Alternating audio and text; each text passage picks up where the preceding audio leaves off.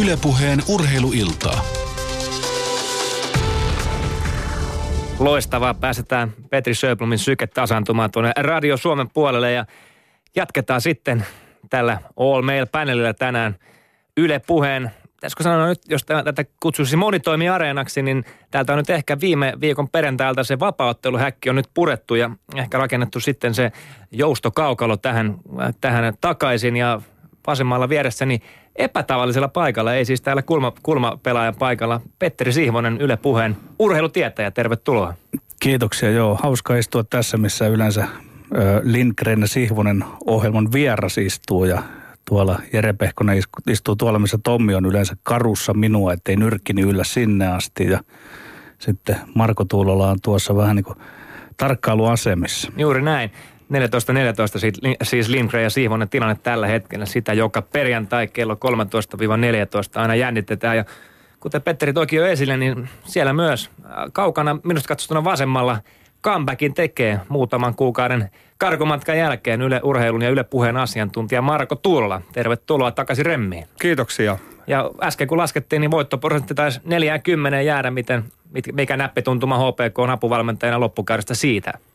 No ei, siinä oli hieno kauden ammattivalmentajan kanssa toimia ja päästä kokeen toi, toi puoli tuosta valmentajan puolesta ja, tai niin seurajoukkueen kanssa toimimisesta. Että hieno puolentoista kuukauden projekti, että valitettavasti vaan kömmähdettiin jo alkumetreillä, että loppu vähän pensa siinä alkumetreillä, että ei päästy siihen, mitä haettiin. Juuri näin. Jatketaan HPKstakin kohta ja sitten kuten Petteri mainitsi, niin siellä kaikki valtiaina päätuomarina tänään Yle puheelta tuttu mies, tuttu ääni, Jere Pehkonen. Kyllä vaan, ja mä pidän huolen siitä, että myös yleisö saa äänensä kuuluviin.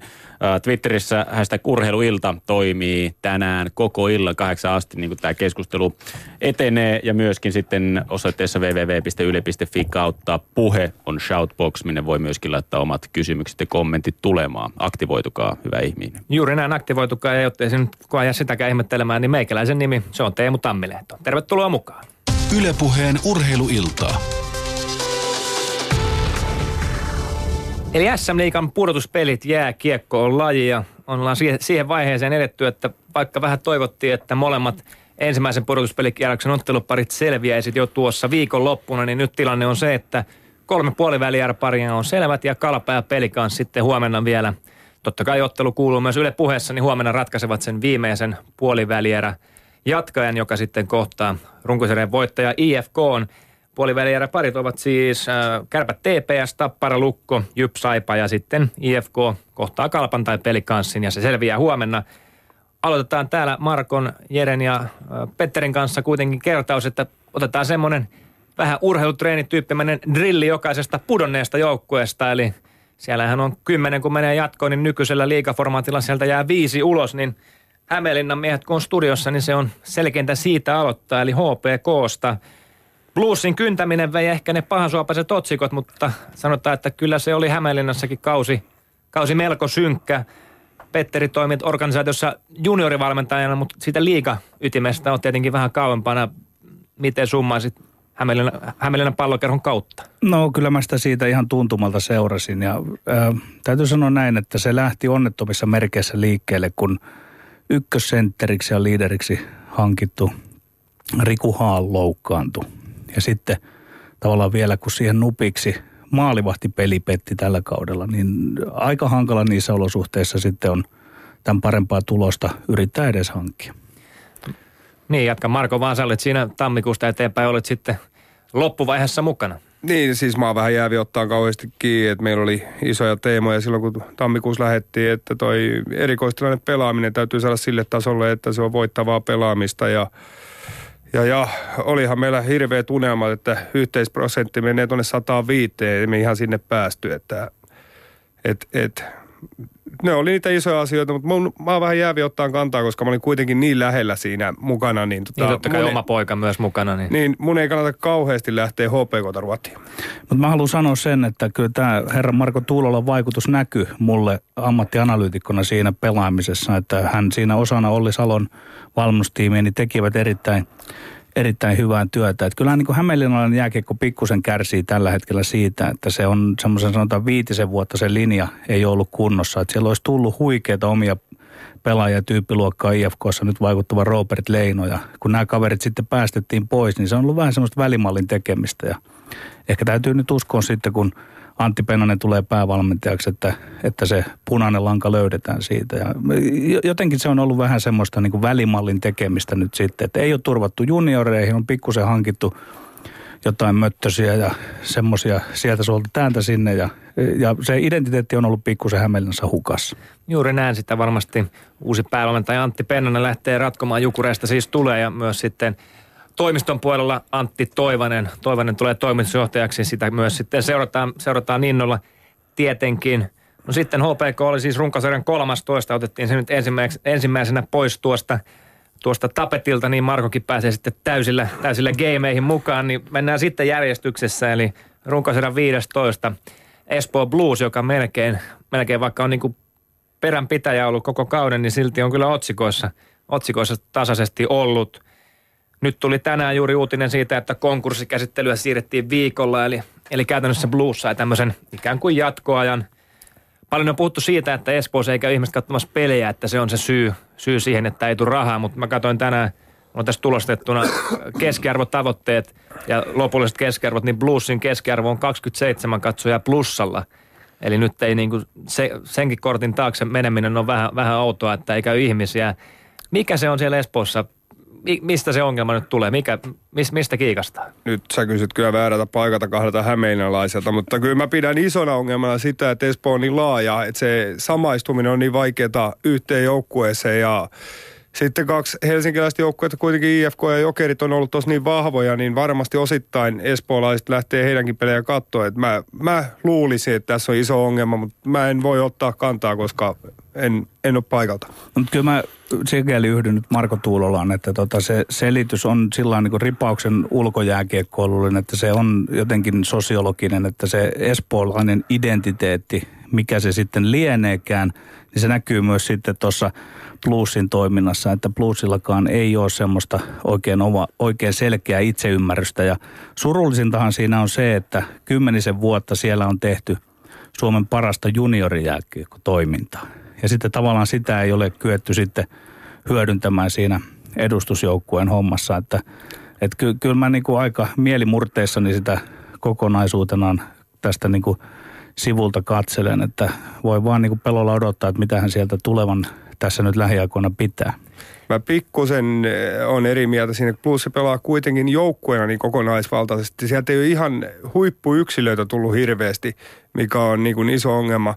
Mutta tota, it, meitä myytiin hyökkäjät ja iso kasa loukkaantuneet. Meillä oli kuitenkin pakit, että kyllä mä, en mä kateellinen Jyrki Aholla ollut missään vaiheessa, kun katsottiin rosteria, että me oli kuitenkin pakit ja maalivahti kuitenkin niin kuin kauden alusta, että ihan eri, eri, eri lähtökohdista pelattiin tuo loppukausi. Että mun mielestä Jyrki Aho teki loistavaa työtä Plussin kanssa ja Tero Lehterä ilman muuta toisena valmentajana, niin iso onnistuminen. Kyllä joo, täytyy nostaa Jyrki Aholle hattua. Että t- tässä se nyt nähdään tavallaan sitten, että että tota, Jyrki Aho on saanut toimia päävalmentajana Jypissä, missä sanotaan hän asettui niin kuin valmiin tarjottimen ääreen ja hoiti homman mestaruuteen asti, mutta sitten on eri homma valmentaa tuollaista poppoilta, mistä koko ajan kaikki kynnelle kykenevät myydään pois, mutta että, että ehkä tässä tapauksessa tämä Jyrki on tämmöinen valmentajaprofiili, mikä perustaa tiettyyn sitoutumiseen ja taisteluun, niin se tietyllä lailla pelasti plussin kasvot, koska tota, siinä oli ihan semmoinen niin katastrofikin ihan lähellä, että, että siis oikeasti, että ne pelas niillä junnuilla suorastaan sen loppuun, niin, toisin kuin HPK oli vielä sen tämän pelimiehiä siinä viime hetkellä. Niin, ja oli siis se katastrofi lähellä, että kausi olisi voinut päättyä nimenomaan, että sitä ei pelata loppuun asti, jos rahanat lyödään kiinni. Tuohon vielä siihen bluesin identiteettiin, mutta eikö kuitenkin, sanoit, että Petteri, että Jyrki Ahon tavallaan se taistelu jääkiekko, mutta eikö sen täällä vähän jo muodostuu myöskin bluesin identiteetiksi ehkä sitä kautta, että kaudesta toiseen on kaukalon ulkopuolella niitä ongelmia ja sitten siellä tavallaan sitä ajokoirakiekkoa, who let the dogs out, siellä soi aina, niin eikö tavallaan jonkinlainen bluesin identiteetti siinä ole? Ehkä se on niin, mutta se, se voi olla, että se on niin pakon edessä sitä, että mä en, en oikein tiedä heikäläisten sitä ajattelua, että miten siellä oikeasti haluttaisiin pelata. Että kun mä katson niitä junnuja, niin se, siellä on, tuossa Marko Tuulo oli ihan oikeassa, että siellä on paljon hyviä keskitason pelaajia tuottanut se järjestelmä. Mutta jostain syystä ei, ei ihan huipputason pelaajia, ei NHL-pelaajia, mutta kiistatta ihan sama ongelma se on ollut meillä Hämeenlinnassakin. Että hyviä pelaajia on tuotettu, mutta ei huippupelaajia. Joo, no mennään sitten Blues siis runkosarjan viimeinen 15. Sitten 14 perinteikin seura Tampereen Ilves. Ja siellä valmentaja vaihtui jo tammikuun lopussa aika lailla samoihin aikoihin, kuin Marko Tuurola hyppäsi HPK, HPK apuvalmentajaksi. Tuomas Tuokkola siis Ilveksessä ulos ja Kari Heikkilä tilalle. Vähän tavallaan samanlainen keissi kuin Hämeenlinnassa, että oli tiedossa jo, että Kari Kivi on ensi kauden valmentaja, niin aika loppukaudesta haettiin se valmennus, valmentajan vaihto Ilveksessä mikä, mikä hyöty? Miten, miten sä Marko näet, sä oot itsekin tavallaan käynyt läpi tämän, totta kai sinä osapuolella, joka menee sisään, niin, mutta mit, mitä sillä haetaan, kun noin myöhään kaudessa vaihdetaan, etenkin jos tiedetään seuraavan kauden päävalmentaja? No siis silloinhan ei kovin paljon vaihtoehtovalmentajia enää jäljellä, eli kovin moni ei ole valmis lähteen pätkätyöhön tämän tyyppiseen projektiin ja Mä luulen, että Heikkilä oli halu lähteä valmentamaan ja katsoa, mikä organisaatio se on, että se mahdollisti Ilviekselle tämän. Ja jos mietitään seuran puolelta, niin totta kai sillä halutaan antaa signaali siitä, että täällä on halu tehdä ja halu voittaa ja halu yrittää muutosta. Mikä, haetaanko sillä lyhyttä puustia, muutaman pelin puustia vai haetaanko sillä, niin kuin, että sillä saavutettaisiin isompaa. Et Ilveksellä oli hyvät mahdollisuudet ja olihan meilläkin mahdollisuudet. Että, tota, mutta ehkä mä kokisin isoimpana se, että halutaan antaa se signaali, että, että mekin reagoidaan ja ollaan valmiita tekemään ja ollaan niin kuin sitoutuneita tähän juttuun. Mutta tähän, tähän mä otan Jyrkän kannan sikäli, että Hämeenlinnassa siinä onnistuttiin sikäli, että tuota, ää, herrat Salo, Tuulola, Tiilikainen edustivat tietyllä lailla semmoista HPK-laisuutta. Ja jopa syvempää HPK-laisuutta, mitä Pasi Arvosen HPK oli. Mutta sitten tämä oli kummallinen Tästä mä annan Juha Pajuojalle, että jos, jos siellä pelataan kiekkokontrollilätkää ala Tuokkola, niin sitten kiskastaan yhtäkkiä pystysuunnan coachi siihen tilalle, joka haukkuu kaikki olleet ja menneet, että joukku ei ole fysi- fysiikassa kunnossa. Tästä isot, isot pyyhkeet Kari Heikkilälle. Ja nyt sitten taas ensi vuonna palataan Kari Heikkilään. Ei kun siis tota Kari Kiveen, eli kiekkokontrollilätkä, niin Hämeenlinnalle pisteet tästä ja Ilvekselle pyyhkeet. Näin on.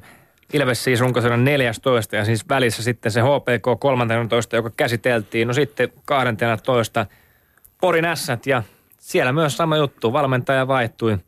Konkari Pekka Rautakallio potkujen tiimoilta. Sieltä on kuulunut monenlaista. On ollut puhetta valtapelistä uuden, uuden urheilutoimenjohtaja Jari Korpisalon kautta ikonipelaaja Ville Uusitalon kanssa. On, on kaikenlaisia puheita, eli sieltä kun kuuluu näitä, niin varmasti ainakin ei savuelman tulta niin sanotusti. No sitten mietitään, että Porissakin oli tiedossa potkujen aikaa jo se, että Jyrki Aho, blues-päävalmentaja, siirtyy ensi kaudeksi sinne. Mitä, jos mietitään nyt vähän yleisemmällä tasollakin tätä päävalmentajan rulettiin, että tämä käydään aika aikaisin tämä seuraavien kausien päävalmentajan hankinnat niin pelaajia ja muiden takia, niin mi, tämä johtaa sitten tämmöisiin vai mikä teidän kanta on? No toi on haastava tämä Sien vaihto, että se oli Roki kuitenkin pitkän linjan ja tiedätte, S oli kuitenkin ihan hyvin junassa mukana, että se tuntuu oudolta, että se vähän, vähän siinä olisi niin kuin toi ei savua ilman tulta, minkä otit itse esiin siinä, että jotain siellä on ja totta kai se vaikuttaa, että jos Roki on halunnut jatkaa ja S on päättänyt vaihtaa valmiinta, niin ilman muuta se näkyy jossain tekemissä. Näkyykö se päivittäisessä tekemisessä, sitä mä en tiedä mutta, tai ei pitäisi näkyä, sanotaan näin päin. Mutta ilman muuta varmaan jossain sitoutumisen määrässä, niin, tai jossain tekemisen määrässä, niin se hyvin äkkiä nä, näkyy, koska ihmismieli on omanlainen. Vaikka sä olisit kuinka ammattilainen, niin totta kai asiat vaikuttaa kaikkeen. Jos mä katson laajemmissa silmänaloissa tätä ässiä, niin on semmoinen tuntu, että porilaiset ei ole vielä tänä päivänäkään toipuneet siitä mestaruuskaudesta. Eli tämä on niinku sitä semmoista – mestaruuskrapulaa, että, että, että siinä on ollut, on ollut vähän erilaista coachia ja pelaajahankinnat ei ole välttämättä ollut ihan linjassa. Ja sitten on ollut semmoisia jänniä kausia, että, että, että organisaatio on ilmeisesti tehnyt taloudellista voittoa, mutta sitten kuitenkaan se ei ole näkynyt siinä satsauksena niihin pelaajiin, että, että mä toivon porilaisen jääkiekkoulun kannalta, että nyt sitten viimeistään – kun Jyrki Aho sinne siirtyy, niin nyt se uusi alku olisi oikeasti käsillä nyt tässä, kun alkaa 2016-17 kausi. Niin, ehkä se nyt auttaa tavallaan uuteen alkuun vähän myös se, että nyt iso hallihanke oli kauden alussa kymmenen peliä vielä vieraissa aloittivat nyt iso halli ja siellä jo tällä kaudellakin hyvät yleisömäärät ja itse en ole paikalla käynyt, mutta puhutaan, että, että yksi, yksi Suomen parhaista nyt hallielämyksistä nyt modernisoinnin jälkeen ja – sitten myös Jari Korpisalo, uusi urheilutoimenjohtaja, totta kai hänen kannuksensa ovat melko pienet niin paha sanoa vielä sitä, mutta uusi alku, uusi kasvo silläkin puolella. Joo, mä otan tuon Korpisalon pienen kannan, että siinä mä oon hiukan epäilevällä kannalla, että siinä varmaan niin kuin siinä valinnassa vaikutti aika paljon se, että, että legendaarinen ex-pelaaja, hieman sama kuin Marko Tuulola valittaisi HPKssa, mutta toki annetaan mahdollisuus Korpisalolle näyttää saumansa.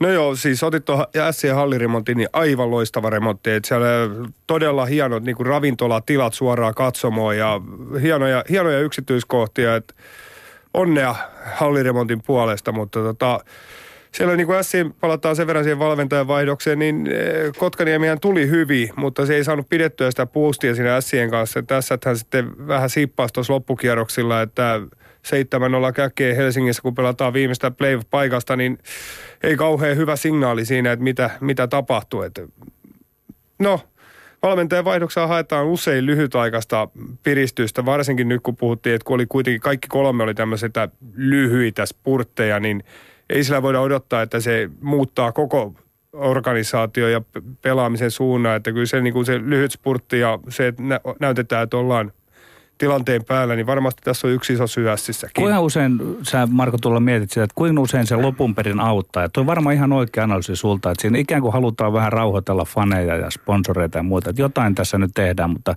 mutta, mutta välttämättä se niin kuin ei sitten kuitenkaan johda mihinkään ihmeelliseen, ei kummalliseen tulokseen, vaan edetään, eletään pikkusen niin kuin kädestä suuhun.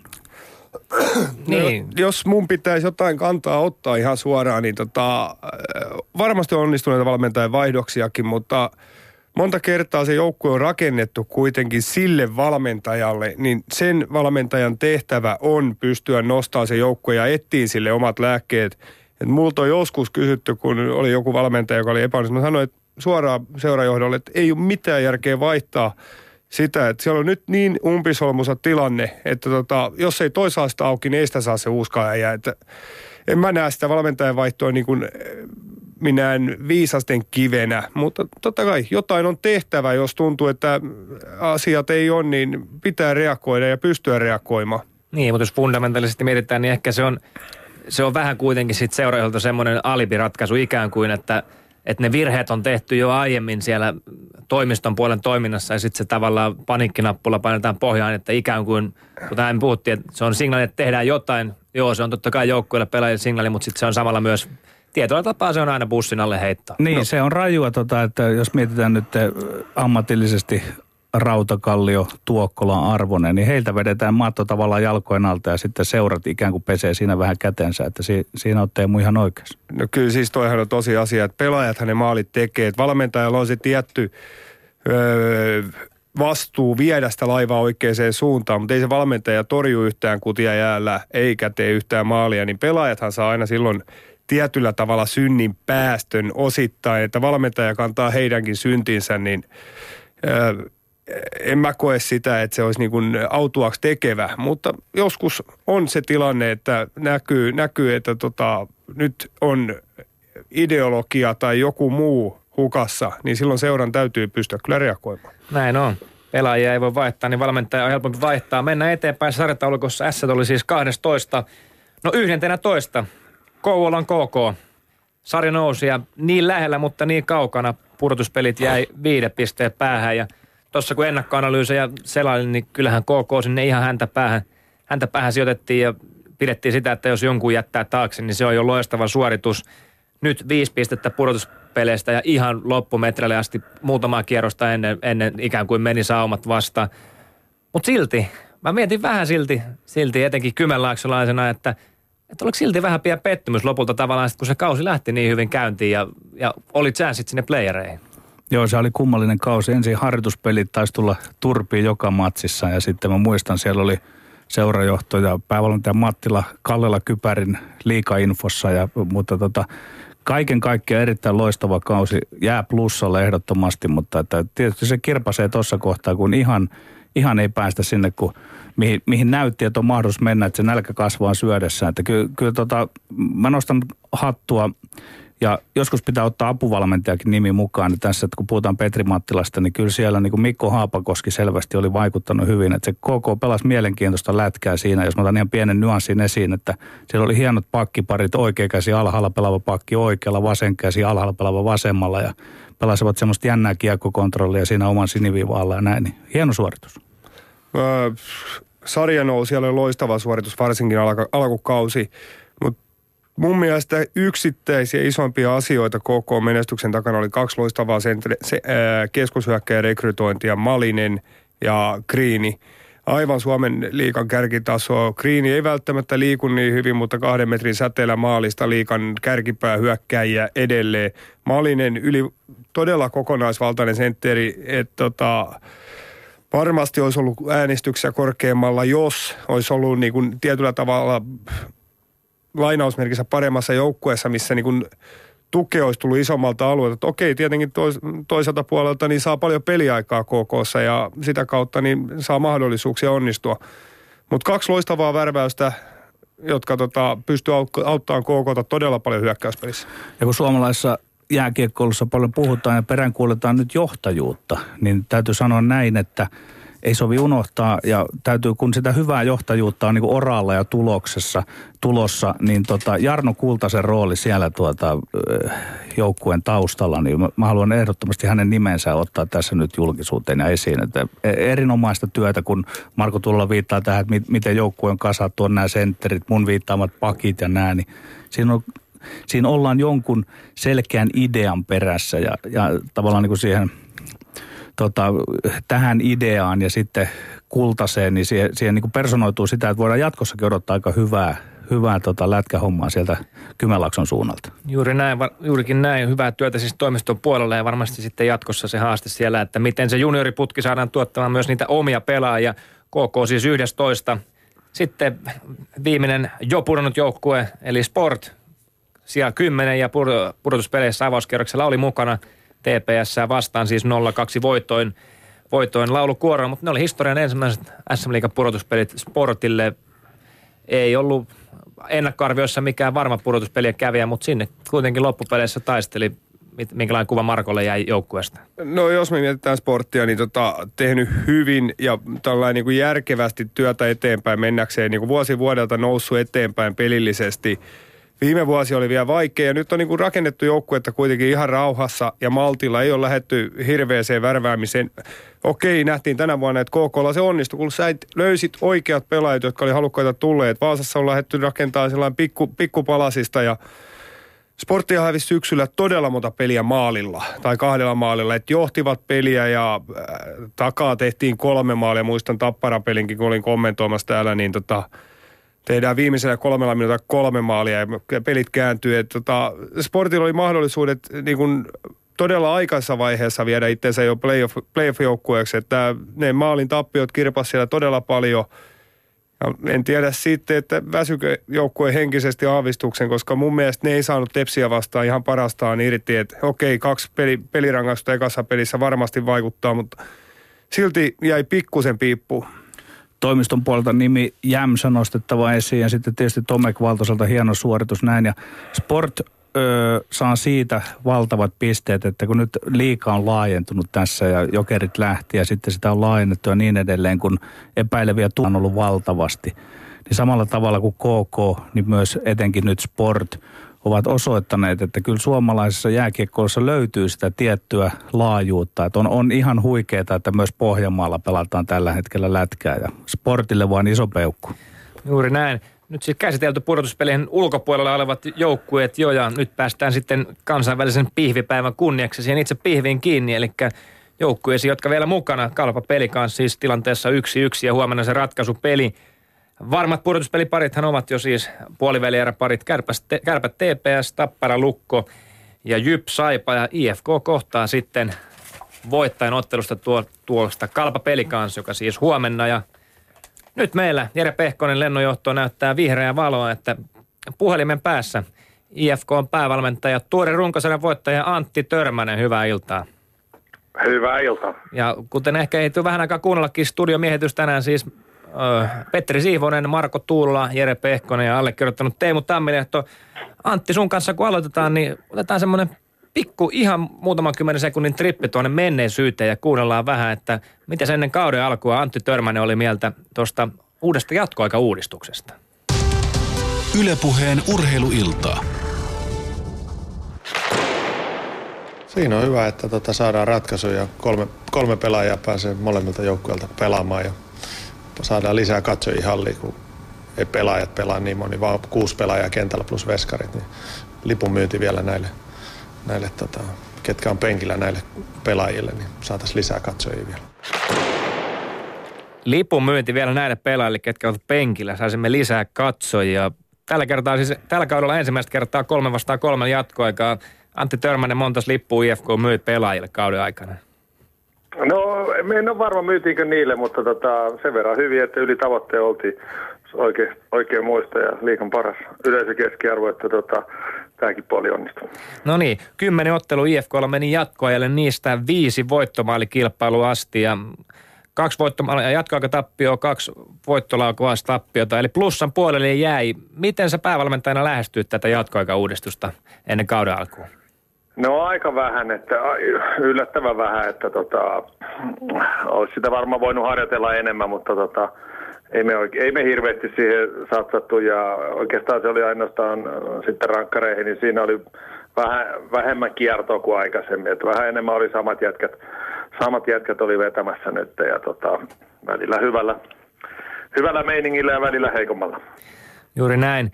IFK lähti runkosarjaa suurimmalla pelaajapudjetilla ja tuli maali ensimmäisenä, eli sehän meni just niin kuin piti, mutta se ei ole mitään ihan yleistä herkkuu IFKssa tuo runkosarjan voittaminen. Nyt siis SM Liigan historian ensimmäinen runkosarjan voitto.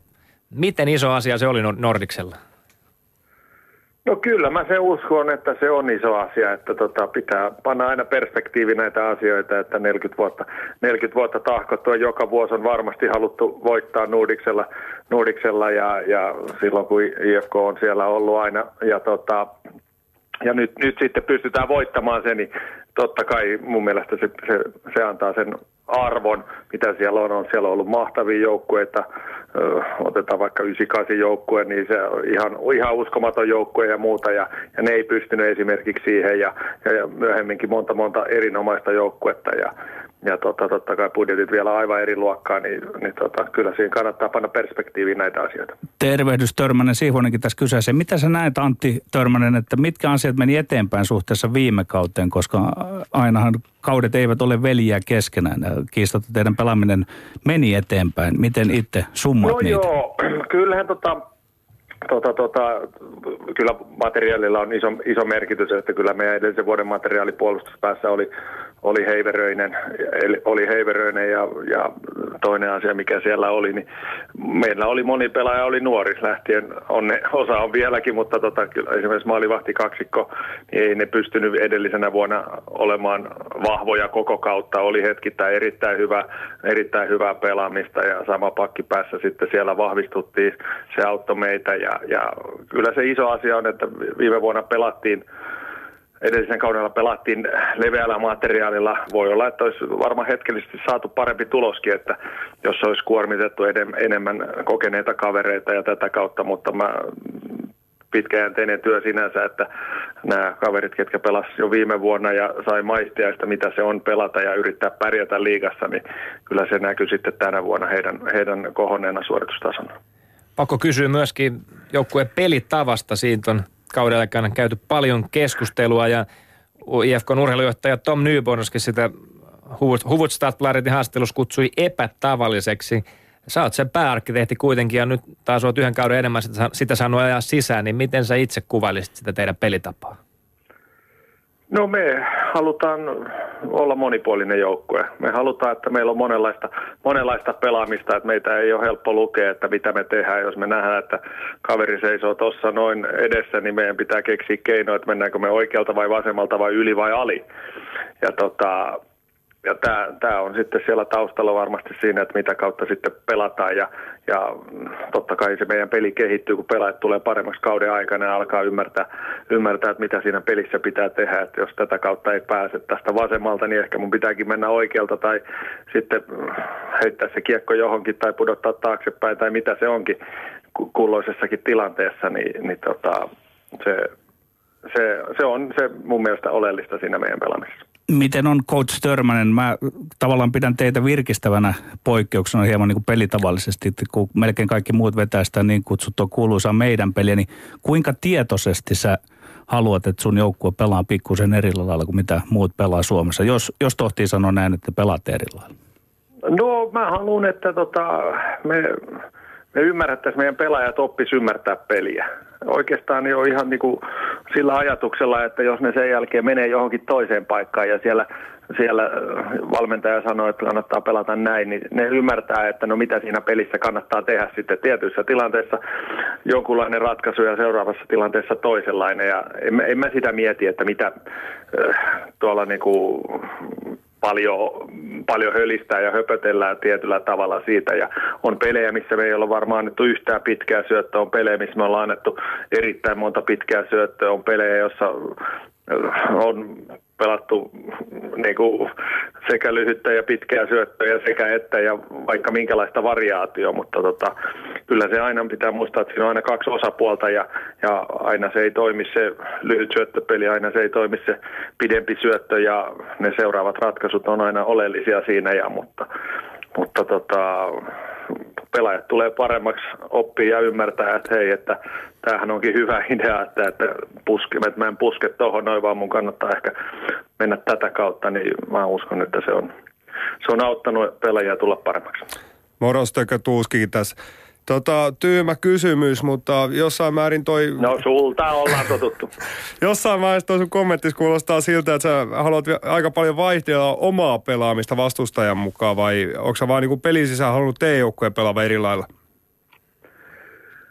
No mm, niin, no mä sanoisin näin, että tota, kyllä meidän pitää nähdä, että jos joku, joku ei toimi täm, jotain vastaan tämmöinen näin, että me jäädään esimerkiksi aina keskialueella trappiin tai meille ei toimi hyökkäyspelaaminen jonkun, jos meillä on vaikka sanottu joku tietty kuvio siellä, jos, mikä on toiminut edellisessä pelissä, jos ei se tänään toimi niin jälkeen, niin mun mielestä on aavistuksen hölmää, että me, jos me yritetään puskea sitä samaa, samaa siinä koko ajan, että silloin yritetään vaihtaa jotain – onnistuuko se sitten, saadaanko sitä ja mitä sitten kaveri vaihtaa, niin sitähän se peli on.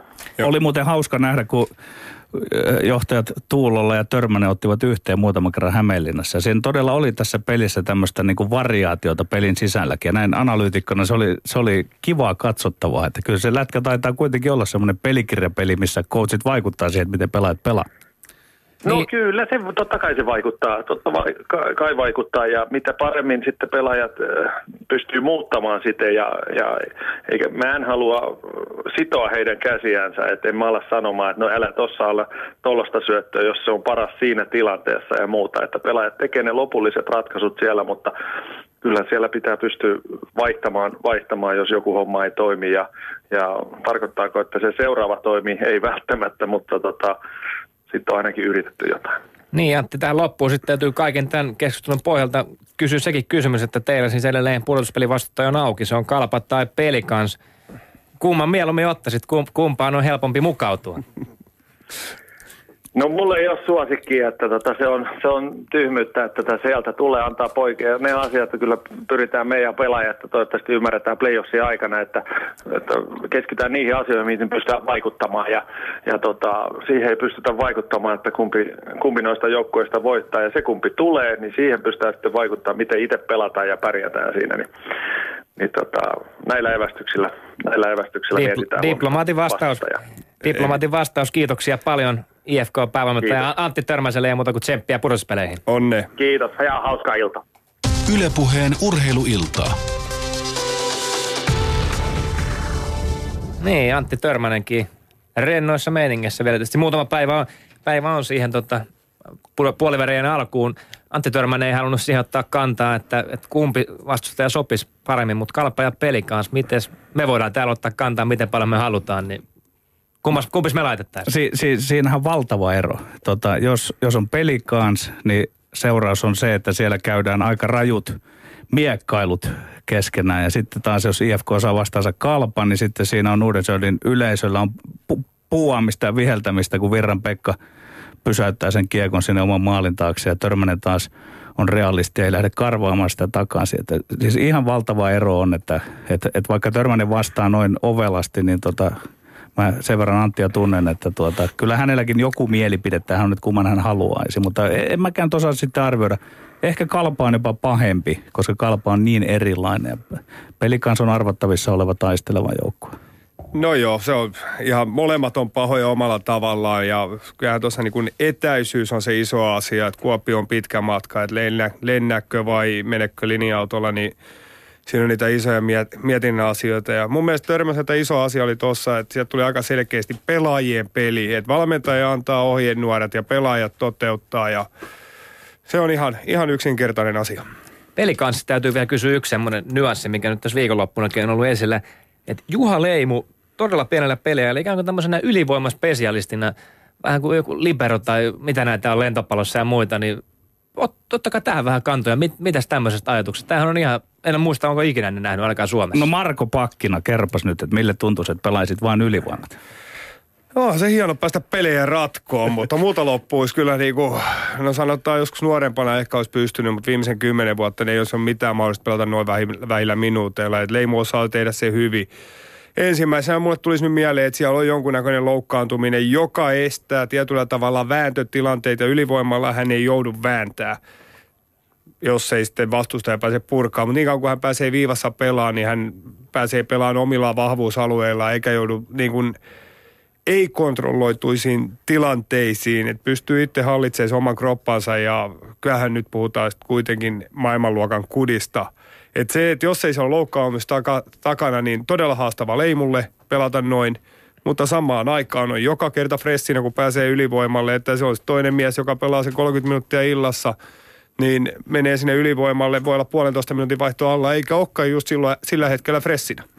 Ja leimusta tulee mieleen sitten koko, sanotaan niin kuin tämän sarjan semmoinen jännä tematiikka, että että tota, ylipäätään pelikans, joka nyt on sitten kuitenkin pikkusen pelannut sitä moottorisaha lätkäänsä tossa ja tulee mieleen sitten, ää, voi sanoa, että Summasen Westerlundin IFK 98, että ne pelasi ja otti jäähyä runkosarjassa, mutta siis näitä pudotuspelejä ei voi voittaa eikä pärjätä sillä, että ottaa jäähyä. No sitten taas kääntään, että Kalpa oli ihan hyvin mukana tuossa toisessa matsissa, mutta otti ainakin yhden tai kaksi aivan idioottimaista jäähyä ja sitten, sitten Leimu ratkaisi, että et, et, Tämä tulee olemaan, että ei, kovin pitkälle ei näissä sarjoissa ja seuraaviin sarjoihin pääse sieltä jäähypoksista, vaikka se on klisee, mutta se on raju totuus. Juuri näin. Huomenna siis selviää kalpa vai pelikans IFK IFK vastustajaksi ensimmäiseen puolivälierä pariin. Mennään Yle Puheen urheiluillan SM Liiga Playeri ennakossa eteenpäin toiseen pudotuspeli pariin. Siinä siis jo selvinnyt vastustaja Oulun Kärpille, hallitsevalle mestarille. Vastaan tulee siis TPS ja nyt on taas kapteeni Pehkonen on tuossa ravannut puhelimen ja studion väliä ja lähetyksen on saatu mukaan kärppien päävalmentaja Lauri Marjamäki. Tervetuloa. Kiitos, kiitos. Ja täällä jatketaan siis samalla miehityksellä, eli Petteri Siivonen, Marko Tuulola, Jere Pehkonen ja allekirjoittanut Teemu Tammilehto. Ja kuten tehtiin Törmäsen Antin kanssa äsken, niin myös Laurin kanssa kuunnellaan vähän kaikuja tuolta Liiga-galleriasta ennen kauden alkua. Ja kuunnellaanpa, mitä Lauri olit mieltä siniviva-uudistuksesta ennen kauden alkua. Ehkä niin kuin tällä hetkellä tuntuu, että mä haluaisin takaisin noin siniviivat oikeille paikoille, että jääkiekko on mun mielestä kolmen alueen peli ja nyt keskialueen peli on niin kuin lähtenyt kokonaan pois. Ja tässä on kuitenkin kysymys siitä, että ollaan ovelampia kuin vastustaja, eli pystytään vähän kusettaa vastustajaa niin kuin pallopeleissä yleensä. Nyt tästä tulee aika yksioikoinen, että voitetaan punaviivaa, lyödään päätyä ja sitten ruvetaan painiin siellä, niin mun mielestä joku elementti pelistä on hävinnyt tämän sääntöuudistuksen myötä.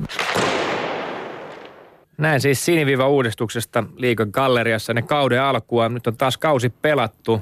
Miltä se peli näyttää vielä, siellä heitetään punavivalta päätyy ja painitaan? No varmaan sitäkin on vielä näkyvissä, mutta tietenkin kaksi vuotta tässä nyt uusilla viivoilla ollaan harjoiteltu pelaamista, niin kyllä se tietyllä tavalla niin on pitänyt vähän muuttaa omaa pelaamista, mutta kuitenkin niin kuin varmaan oli mieltä, että kolmen alueen pelistä on kysymys, niin tietenkin sitä aina kaipaisi. Aika pieni tuo keskialue on, että aika paljon se keskittyy sitten tuohon hyökkäys- tai puolustusalueen pelaamiseen. Miten on Lauri Marjamäki Sihvonen tässä kanssa Morista kysyy. Tota, jossain vaiheessa teoreettisesti ajateltiin, että niin sanotut keskialueen käännöt vähenee, koska sieltä periaatteessa, kun se hyökkäysalue, oma hyökkäysalue on pidempi, niin sieltä ei suurin piirtein edes ehdi paitsiosta pois. Että onko tämä toteutunut, että ne keskialueen väännöt, käännöt ovat vähentyneet? No joo, kyllä se sillä että aika pitkä matka on tulla paitsiosta pois, jos yrität nopeita kääntää ja muuta. Että tietenkin se, että varmaan aika paljon joutuu rytmittelemään peliä keskialueella ja erityisesti hyökkäjien luistelumatkat tuommoisessa lähtö- ja kääntöpelissä on niin kuin noussut aika paljon. Että tota, et, et sen, se, se, me ollaan ainakin huomattu. Joo, se pelitavasta. Puhutaan vähän myös sitten joukkueen rakenteesta. Siirto takarajalla hankitte vielä Jari Sailio ja Sakari Mannisen ja voisiko nyt sanoa, että arsenaalia Oulussa riittää tähän kauteen Lauri Marjamäki, monta ketjua pudotuspeleissä tarvitaan, että siellä menestytään? No tietenkin meillä on ollut viime, viimeinen kahtena vuotena niin 15-16 hyökkääjää käytössä ja kaikkia on tarvittu ihan loppumetreille asti. Ja tota, tota, tota, tietenkin se, että meillä on aika poikkeuksellinen kausi. Meillä, me käytettiin 41 pelaajaa, että meillä on ollut kahteen ensimmäiseen kauteen juurikaan loukkaantumiseen, niin meillä on aika paljon ollut. Ja sitten tietenkin nuorten MM-kisat, joukkueen edustukset, muut, niin tota, me ollaan aika aika laajalti menty ja tietenkin se, että huomattiin, että kyllä me, kyllä me vielä vähän leveyttä tarvitaan tuohon, tuohon meidän kokoonpano ihan pelkästään loukkaantumisten takia ja muuta. Että on tosi tyytyväinen, että saatiin Manninen ja Sailio tähän loppukaudeksi. Niin ja tuosta listauksesta, mitä sanoit, niin vielä myös totta kai iso panostus Champions Hockey League, mestarien liiga ja te olette ollut iso, iso, isolla sydämellä täysillä mukana. Siinä ei ollut minkäänlaista tavallaan vähättelyn makua ollenkaan ja pääsitte finaaliin asti. Siellä Frölunda oli parempi, mutta miten se CHL on vaikuttanut tähän kauteen etenkin, miten se vaikuttaa nyt tähän kauteen tästä eteenpäin? No tietenkin se, että kaikki, jotka on Oulussa pelannut tai valmentanut, niin pelkästään viime, viime kaudella joukkue, pelkästään Oulun kärpät oli 103 vuorokautta matkusti, eli yli, yli kolme kuukautta. Meillä oli viime vuonna 12 CHL-peliä tällä kaudella 13. Ja se, että tota, siihen nähden on tosi tyytyväinen, että me ollaan tasaisesti pystytty pelaamaan koko kausi. Ja kuitenkin katsoo viime vuoden mestarikuvasta jäältä, niin 11 kaveria on pois, että vaihtuvuus on kuitenkin ollut, ollut suht iso. Ja hieno nähdä, että nämä nuoret kaverit on kasvanut ihan tuommoisiin parasvaloihin ja sitä kautta kokeneet johtavat pelaat on näyttänyt mallia. Ja totta kai niin mä uskon, että siitä on iso etu, että me ollaan pelattu isopanoksisia pelejä ja varsinkin puolivälierissä ja välierissä oltiin aika perässä, mutta sitten pystyttiin viime metreillä kampeen itsemme voittajana aina finaaliin asti, mutta siitä ei varmasti nälkää, että Frölunda oli siinä yksittäisessä pelissä sitten ton verran parempi. Ja, ja, mutta ne on semmoisia kokemuksia, mikä varmasti on kasvattanut joukkuetta ja se matka, mitä ollaan nyt jo kuljettu, niin tota, on varmasti vahvistanut meitä. Vielä Lauri tuohon kokoonpanoja noin, jos verrataan viime kauteen, niin miten olet kokenut sen, että teille ei ihan semmoista sanotaan kemppaisten tyylistä ykköskenttään siinä ollut. On, onko ollut erilainen valmentaa siinä mielessä tätä joukkuetta, joka, jos sitä voisi luonnehtia, että se on vähän niin kuin tasaisempi materiaalilta? No joo, tietenkin vähän noloa aina vertailla joukkueita ja muuta. Ja seuraorganisaatio on voittanut kahtena keväänä. Tämä on taas uusi joukkue, uudet kujat. Mutta kieltämättä alkukaudesta että mitä meiltä puuttuu, niin meiltä puuttuu kaksi NHL-pelaajaa ja hämmönkisa ihan poikkeuksellisen hyvät pelaajat. Että kyllähän Junttila, Kemppainen, Donsko oli ihan sateen tekevä ketju viime, viime kaudella varmasti meidän menestymisen niin kulmakivi. Mutta taas toisaalta niin ne on niin loistavia nuoria pelaajia, Ahot, Pulyjärvet, Nutivaarat siellä kasvamassa, että niistä pitää tehdä sitten uusia kavereita. Ja hyvin on pojat vastannut huutoja ollut erittäin tehokkaita, mutta kieltämättä pikkasen ehkä niin kuin laajemmalle toi meidän ratkaisuvoima niin kuin jakautunut. Että hienoa on nähdä, että tuommoista Juuso Ikoset pelaa 40 pinnan kausia ja Miro Aalto se 35 pinnaa, että kuitenkin peliaika tuommoista 13 minuuttia Ikosella ja 16 minuuttia Aaltosella, että ollaan kyllä saatu hyvä, hyviä pelaajia myös ja, ja, ja, sitä kautta pystytty vähän laajemmalla meneen tämä kausi. Tuulola Marko, terve. Tota, voi olla vähän paha vastata kysymykseen, mutta miten sä koet, että kuinka paljon toi CHL vaatii ylimääräisiä pelaajia joukkueeseen? Että toi 30 pelaajan ryhmä niin tuntuu tosi pieneltä lähteä CHL-rutistukseen. Että okei, sä saat hyviä pelejä, mutta tarkoittaako se, että sulla tarvitsisi olla vähän isompi materiaali kauden alkuun? No kyllä, tietenkin mekin lähdettiin aika kapeilla sillä, että huomattiin, että meillä oli paljon ensimmäistä suoraan juniorista tuli liikaa ja sitten huomattiin, että ei potkuvia riitä. Ja se oikea reitti kuitenkin mennä sitten mestikseen ja hakea aikuisten pelejä. Ja kieltämättä, niin se kyllä se kokoonpano pitää olla sen verran laaja, varsinkin nyt kun me on huomattu, että on tullut noita ikäviä loukkaantumisia, niin kyllä se, kyllä se aina rokottaa. Ja kuitenkin meidän mentaliteetti on ollut kaksi vuotta menestyä Euroopassa ja ollaan satsattu tosi paljon niihin. Ja, ja, ja ehkä kuitenkin semmoinen semmoinen, mikä meillä vielä niin akilleen kantapäänä on ollut meidän vieraspelit, ei ole mennyt niin hyvin, että ollaan oltu sarjan paras kotijoukkue. Että kyllä se niin kuin näkyy vähän niin kuin nuoremmissa, varsinkin tuo matkustaminen. Ja sitten kun tuut uutena tuohon yhtäkkiä tempaset tuommoisen matkustusohjelman, kun kieltämättä, niin meillä on melkein yksi viikko harjoitus vähemmän kuin muilla liigajoukkueilla niin kuin jääharjoitus, että sitten meidän pitää paljon tehdä tuommoista ylimääräistä aerobista harjoittelua, kyllä se vaatii aika laaja rosterin tuommoisen CHL ja SM Liigan yhteensovittaminen, niin tullaan kuitenkin semmoiseen 100-110 peliä parhaimmilla kaverilla viime kaudellakin. Niin, kärppien päävalmentaja Lauri Marjamäki, sulla on lähtee viimeinen kevät nyt oululaisjoukkueen peräsimessä ennen kuin siirryt sitten pääkallo paikalle Leijonien päävalmentajaksi. Aina puhutaan mestaruuskrapuloista ja muista ja mainitsit sen mestar, mestaruuskuva, josta 11 ei ole vaihtunut. Tämänkään kauden aikana, kuten ei viime kauden aikana, teillä sitä mestaruuskrapulaa on ollut, mutta totta kai kaikki haluaa haastaa teidät entistä kovemmin viedä sen mestaruuden teiltä. Mikä on se juttu, millä sä vielä kolmannen kerran saat sen, saat sen joukkueen vietyä sinne mestariksi asti? Mi, mi, tavallaan etenkin se henkinen puoli kiinnostaa mua, että mitä siellä, minkälaisia juttuja? No enemmänkin mä näen se sillä, että ei kellekään tulisi sellaista riittämättömyyden tunnetta ja semmoista, että me on pakko jotain. Että niin kuin viittasin tuossa äsken, niin seuraajaorganisaatio on voittanut kaksi viimeistä mestaruutta ja tämä joukkue ei yhtä. Että ei varsinkaan niille, jotka on ekaa vuotta tästä ollut meidän mukana, niin tota, että heillä ei ole semmoinen, että he tulee jotain pilaa ja muuta. Ja totta kai niin me ollaan totuttu tuohon ennakkosuosikin asemaan ja vaikka nytkin otettiin enemmän neljä pistettä enemmän kuin viime kaudella, niin ei riitä runkosarjan ykköstila, että IFK ansaitti sen ja sitä kautta niin kuin lähtee ykkös, suosikkina varmasti näihin, mutta taas toisaalta niin se kertoo joukkueen henkisestä kantista, että kukkoset pyörällä kumpparit, niin pitää kyllä aika kovaa jöötä. Ja se, että kuka on pitänyt valmistautua joka peliin, koska hallitseva mestari kun tulee vastaan, niin siinä vastustajaa motivoida, niin siihen nähden mä oon tosi ylpeä tästä meidän joukkueesta, kun suhtauduttu asioihin ja ollaan oltu sillä niin kuin aina valmiina pelaa ja muuta, mutta tota, tota en, en mä sitä niin kuin koe sillä niin kuin, että enemmän mä vaan koen sen sillä niin kuin valmentajana, että saisi sen turhan niin kuin paineen ja muut ja se, että pystyttäisiin nauttimaan taas ja kuitenkin meillä on, me ollaan hyvin pelattu viime aikoina ja, ja, ja aistin kyllä tällä hetkellä hyviä asioita joukkueesta. Sillä on levollinen ja luottavainen olo myös tähän kevääseen. Näin on.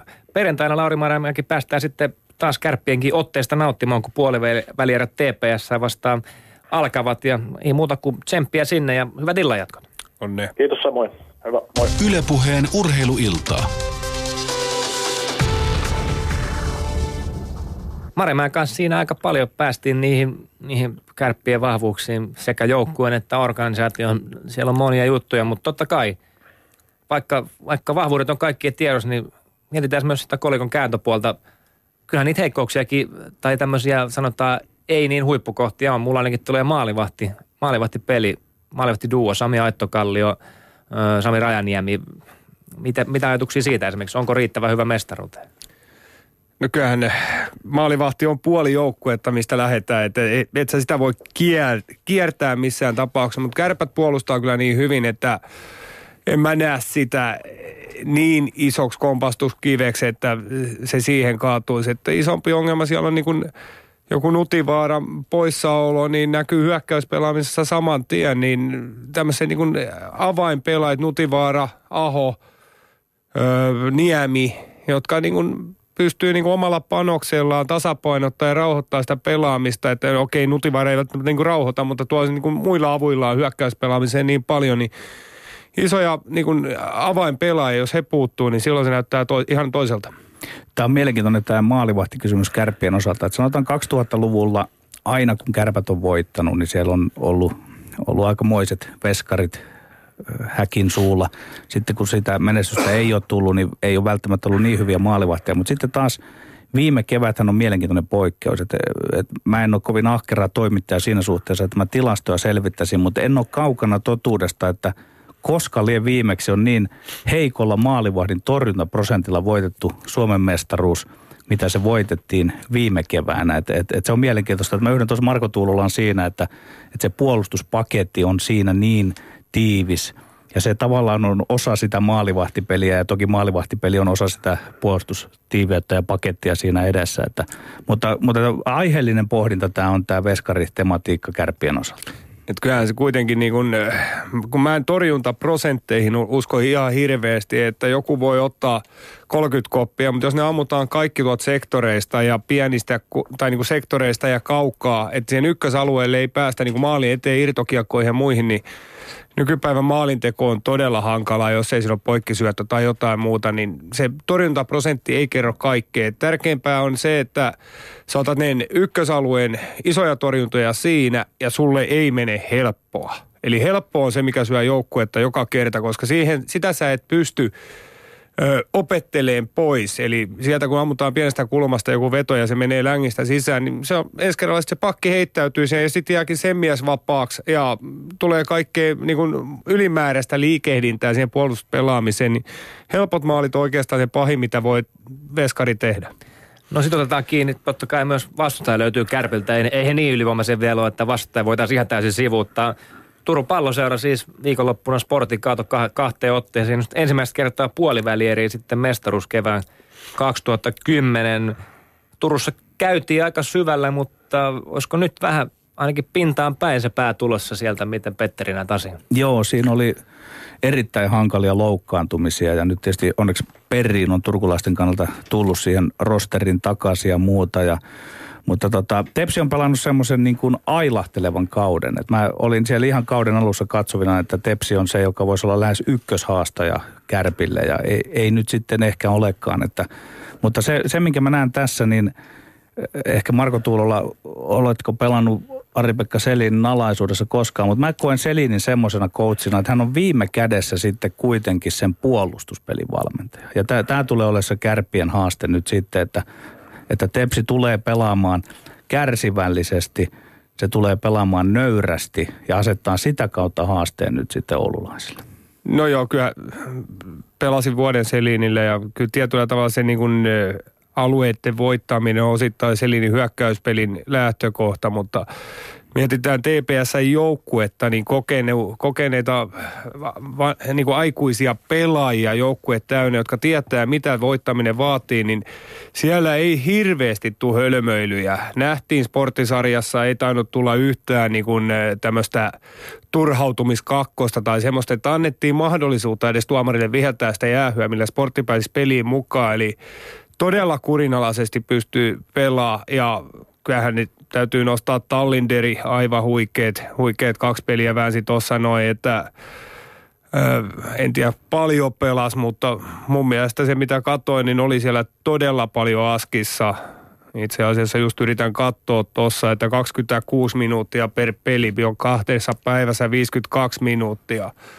Niin tota, huimia, huimia aikoja ja tota, kuitenkin näkee, että hän on ta- kiertänyt muutakin kuin juustotahkoa, että se on Pohjois-Amerikassa vääntänyt ja sieltä tulee niin loistavia ratkaisuja joka kerta. Kuitenkin fyysisesti pystyy puolustamaan oman maali. Sitten kun täytyy nostaa se lörppykiekko vastustajan alueelle, niin se menee just siihen P-pisteelle, ei vahingossakaan vastustajan maaliviivan yli, että tulisi oman pään aloitus ja tuommoisita miehiä joka joukkueessa, niin toi puolustuspelaaminen on huomattavasti helpompaa. Sanasta sanaan niin Tallinderista kuin joukkueestakin yhdyn siihen, mitä Marko Tuulola sanot, että siinä se kokeneisuus ja, ja kärsivällisyys ja tällainen tuota, on se leimallinen piirre. Et sitä mä tässä mietin, että pystyykö kärpät tekemään tästä sarjasta, miten mä nyt sanoisin, luistelusarjan. Sitten kun tullaan näihin kokeneisiin pelaajiin, niin tuota, mun silmin siinä Tepsin avainpelaajat – Nummeliin, Perriin ja Tomi Kallion, niin pikkusen on jo semmoista ilmassa, että se Töppönen on vähän hiipunut.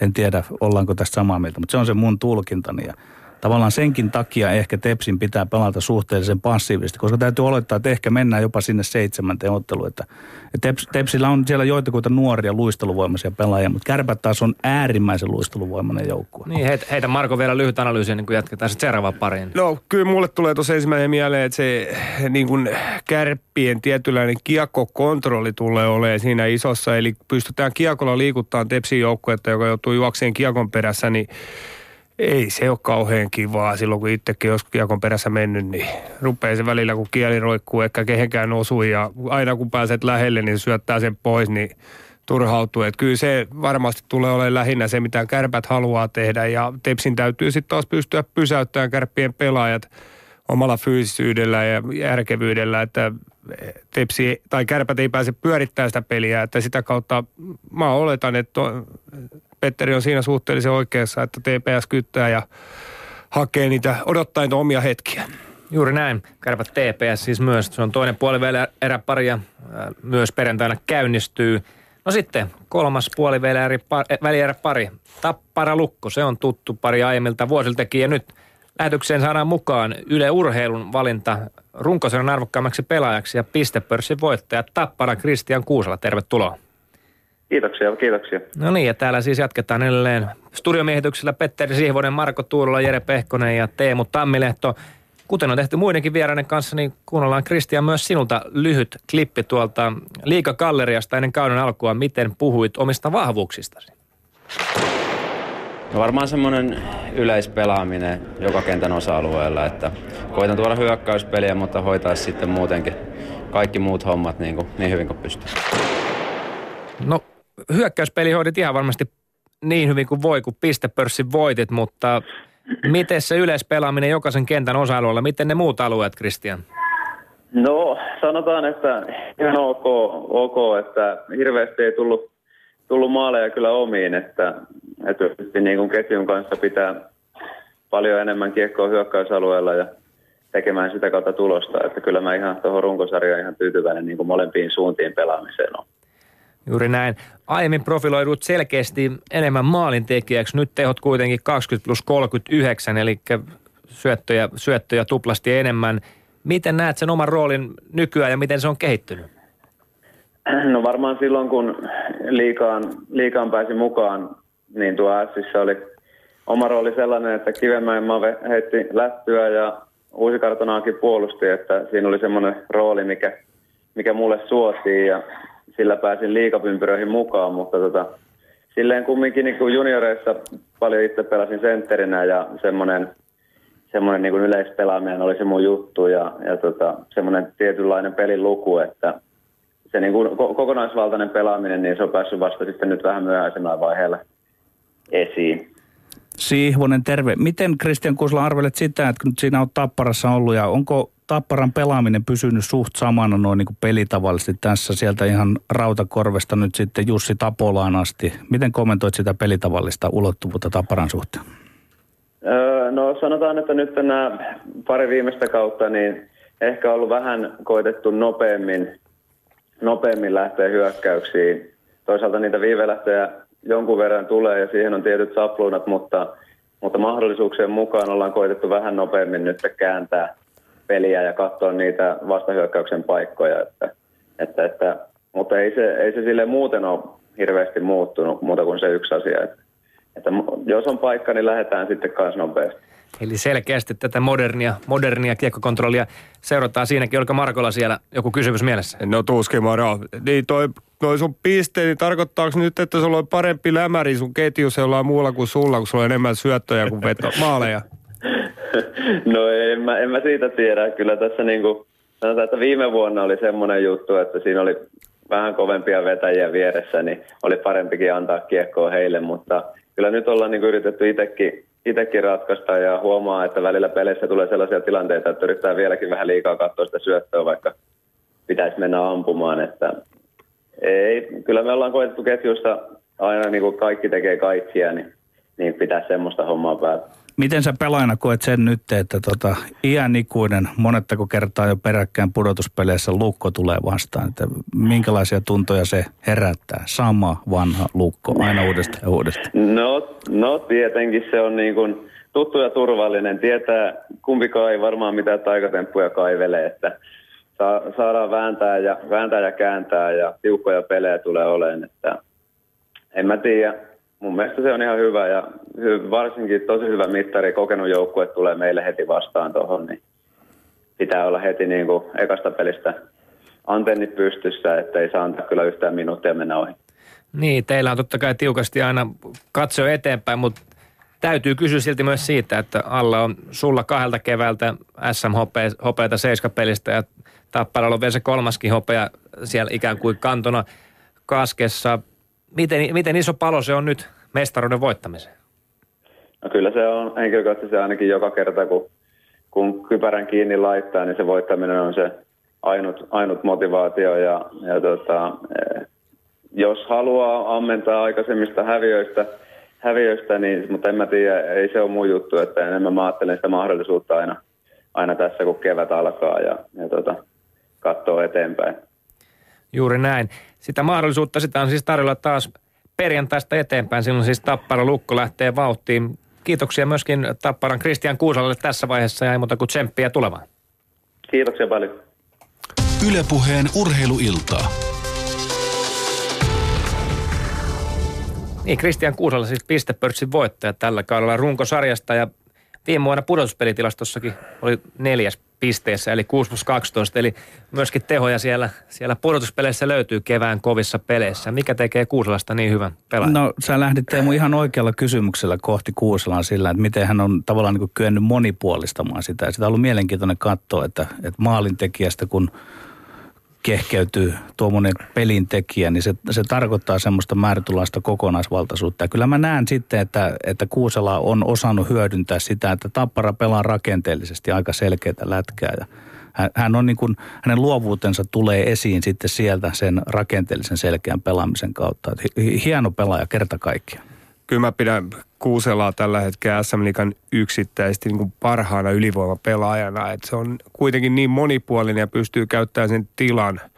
Vähän mihin yritin viitata tuossa, että kun siellä on kuitenkin sitä kaksi raitin ampujaa toisella puolella, mikä tähän pääsee käyttää. Ja hän pelaa niin kuin periaatteessa väärältä puolelta, jolloin hän saa itselleen vähän lisää tilaa ja pääsee itse ampuun todella haastava puolustettava, koska siinä on sitten niin paljon vaihtoehtoja sieltä pohjan kautta myös, että kyllä se oli yksi hankalimmista löytää siihen oikeat lääkkeet. Niin, kun hän on tavallaan oikea käsi alhaalla, niin siinä on se laukaisuuhka siihen etunurkkaan olemassa ja sitten kääntääkin siitä syöttöä tai käyttää sieltä päädyn kautta. Niin, ja, ja, mutta tämä on Deimallista ollut Tapparalle mun mielestä tässä jo useamman vuoden ajan, että se, se ylivoima on ollut aika murhaavaa ja hyvää. Näin on ja Kuusalla totta kai myös se, vaikka kuten hän itsekin tuossa mainitsin, niin ihan hirveästi ei ole mennyt omiin ja se kiekko pysynyt siellä hyökkäysalueella, eli löytyy myös se joukkueelle elintärkeä puolustus, puolustuspään osaaminen myös sieltä. No sitten mietitään Tapparan vastustaja, kuten tuossakin äsken tuli jo ilmi, niin se on, se on tuiki tuttu lukko. Kaksi viime vuotta välierissä, seiska peliä Tappara molemmilla kerroilla. Mennyt finaaliin ja sitä ennenkin vielä välierissä kolme kautta sitten. Silloin Tappara tosin 4-0 voitto, mutta eli, eli nämä joukkueet on pudotuspeleissä kevään aikana, nämä on tahkonnut. Semmoinen, mikä mun lukossa tulee heti ekana mieleen, koska Risto Duffala päävalmentajalla hän on historia myös Tapparassa, mutta, mutta nyt tota, Duffa on viimeistä kautta tuolla lukossa. Se on ollut tietynlainen projekti, on tuotu sitä uskottavuutta Raumalle ja on kuitenkin edetty. On oltu välierissä, vaikkakin on Tapparalta tullut turpiin kahtena vuotena putkeen, niin mikä on se merkitys, kun päävalmentaja tiedetään, että hän lähtee, lähtee kevään jälkeen, niin tavallaan, että ikään kuin joutsen laulu. Mikä, mitä ajatuksia tästä? No mulle ei tule ihan hirveitä semmoista, että päävalmentaja lähtee. Mä en itse asiassa tiedä, kuinka paljon lukko joukkoja hajoamassa tämän vuoden jälkeen. Tuolla joukkueella on tämä kevät jäljellä, sen joukkueen yhteistä polkua. Eli se ei niin kuin, se on aivan sama niin kuin tietyllä tavalla lähteekö se päävalmentaja, koska nyt pelataan vaan voitosta – Eli kundit pelaa kuitenkin vaan voitosta tänä vuonna ja sitten siellä on kuitenkin se, että sä oot just niin hyvä kuin viimeinen peli. Jos et saa sopimusta tehnyt tässä vaiheessa, niin sä pelaat myös niin kuin ensi vuoden sopimuksista. Sitten Lukko kuitenkin henkilöityy, tai jos mietitään sitä, että se oli viime vuonna täysin vahatalo niin kuin varassa se hyökkäyspelaaminen. Nyt Lukko on pystynyt vähän laajemmalla. Okei, ykköskenttä tekee edelleen sen pääosan tuloksesta, mutta se tuloksenteko vastuu on laajentunut vähän enemmän. Et iso haaste tulee olemaan Lukolle siinä, että pystyy niin kuin monipuolistamaan sitä omaa pelaamista, ei kannata tappara viedä ja johdattaa pelejä. Otan vielä kantaa tuohon päävalmentajakysymykseen. Se, että kun tiedetään, että tietyllä lailla päävalmentaja on rampa-ankka, eli että hän, hän lähtee siitä, niin, niin tätä on ehkä sanotaan jääkiekko julkisuudessa käsitelty aihetta liian negatiivisesti siinä mielessä, että on otettu esimerkiksi, että, että kun tiedetään, että Rautakallio ei jatka, mahdollisesti Arvonen ei jatka ja niin edelleen, niin siellä, eli tavallaan häntä päässä se vaikuttaa siellä runkosarjan aikana mahdollisesti, mutta tuossa Marko Tuulola on ihan oikeassa, että nyt kun kevät on tähän asti päässyt, niin se, se ei vaikuta, ei negatiivisesti. En mä tosin usko, että se vaikuttaa hirveän positiivisestikaan, vaan, vaan siellä on kaikilla se halu tässä kohtaa voittaa. Ja sitten vielä tuosta, jos mietitään noita pelillisiä asioita, niin mä näkisin näin, että että tota, Tappara on pari kertaa vienyt sillä, ja vähän mihin Tuulollakin viittasi, että se on saanut määrätä sen pelin rytmin. Tappara on ollut kiekon kanssa parempi kuin Lukko ja nyt on mielenkiintoista nähdä, että löytääkö Lukko asetta siihen, koska se, sitä Tapparaa on hankala vain ikään kuin puolustamalla ja vastahyökkäämällä voittaa. Että, että löytyykö Lukolta sitä repertuaaria, että myös kiekko kiertäisi lavasta lapaa. Niin ja se täytyy kysyä, minkä Marko kirjoitti jo esiin sen, että, että Ville Vahalahteen viime kaudella hirveästi henkilöity ja sitten oli Vahalahan loukkaantuminen, mikä, mikä edelleen, edelleen Raumalla varmasti monia puistattaa, että viime kaudella vähän kausi meni niin kuin siihen, kun sitten Seiskapelissä hävittiin. No miten nyt sitten, mitä, mi, Lukolla on nyt Vahalahti, mutta kuten Marko sanoi, niin on, on, on sitä tasaisesti, tasaisesti tulosta tekevää yksikköä myöskin. Miten, mihin, mi, mihin Lukon pitää iskeä, että jotta Tappara ei pääse määräämään sitä peli, pelin tahtia? Totta kai Lukon täytyy päästä Tapparan pelaajiin jo niin hyökkäysalueella tai viimeistään keskialueella. Että jos ne päästään Tapparan tulee omilla viivelähdöillä ja kiekkokontrollilla, niin silloin sä olet perässä luistelija koko ajan. Jos ne Tappara pääsee niin kontrolloidusti pelaamaan esimerkiksi päätykiekkoon, jolloin Lukon pakit ei kuitenkaan – niin kuin kokonaisuutena on välttämättä niin luisteluvoimaisia kuin Tappara hyökkäjät. Eli niiden pitäisi päästä niin kuin rikkoon se Tapparan pelin rytmisiä keskialueella, jotta he pääsevät ää, siihen tilanteeseen, että Tappara ei pysty kontrolloimaan sitä kiekkoa niin kuin hyökkäysalueelle mennessä ja sitä kautta vähän parempiin riistoihin ja sä pääset hallitseen keskusta ja ei tule pitkiä kuljetuksia ja pitkiä hyökkäyksiä ynnä muuta, ynnä muuta niin se täytyy pystyä vaan niin rikkoon se tappara rytmi jo ennen punasta. Kyllä, ja sitten tässä ollaan mielenkiintoisia, voi sanoa, että ihan tämän niin pelitavallisen keskustelun ytimessä, että mitä varmasti Duffan valmennusjohto siihen miettii, että, että, että, se on juuri näin, että Tappara on erinomainen niissä viivelähdöissä siinä kiekkokontrollissa, että jos pelataan se paras seitsemästä sarja sinne ihan loppuun asti, niin missä määrin sitten taas tavallaan sitä jaksaa prässätä ja paineistaa sinne, että, että nämä on hyvin mielenkiintoisia kysymyksiä. Mutta onko sillä, että tuohon täytyy tarttua, onko sillä nyt merkitystä tuohon asiaan, just tuohon aspektiin liittyen, että nyt kohdataan jo puolivälierissä, eli heti pudotuspelien kärkeen?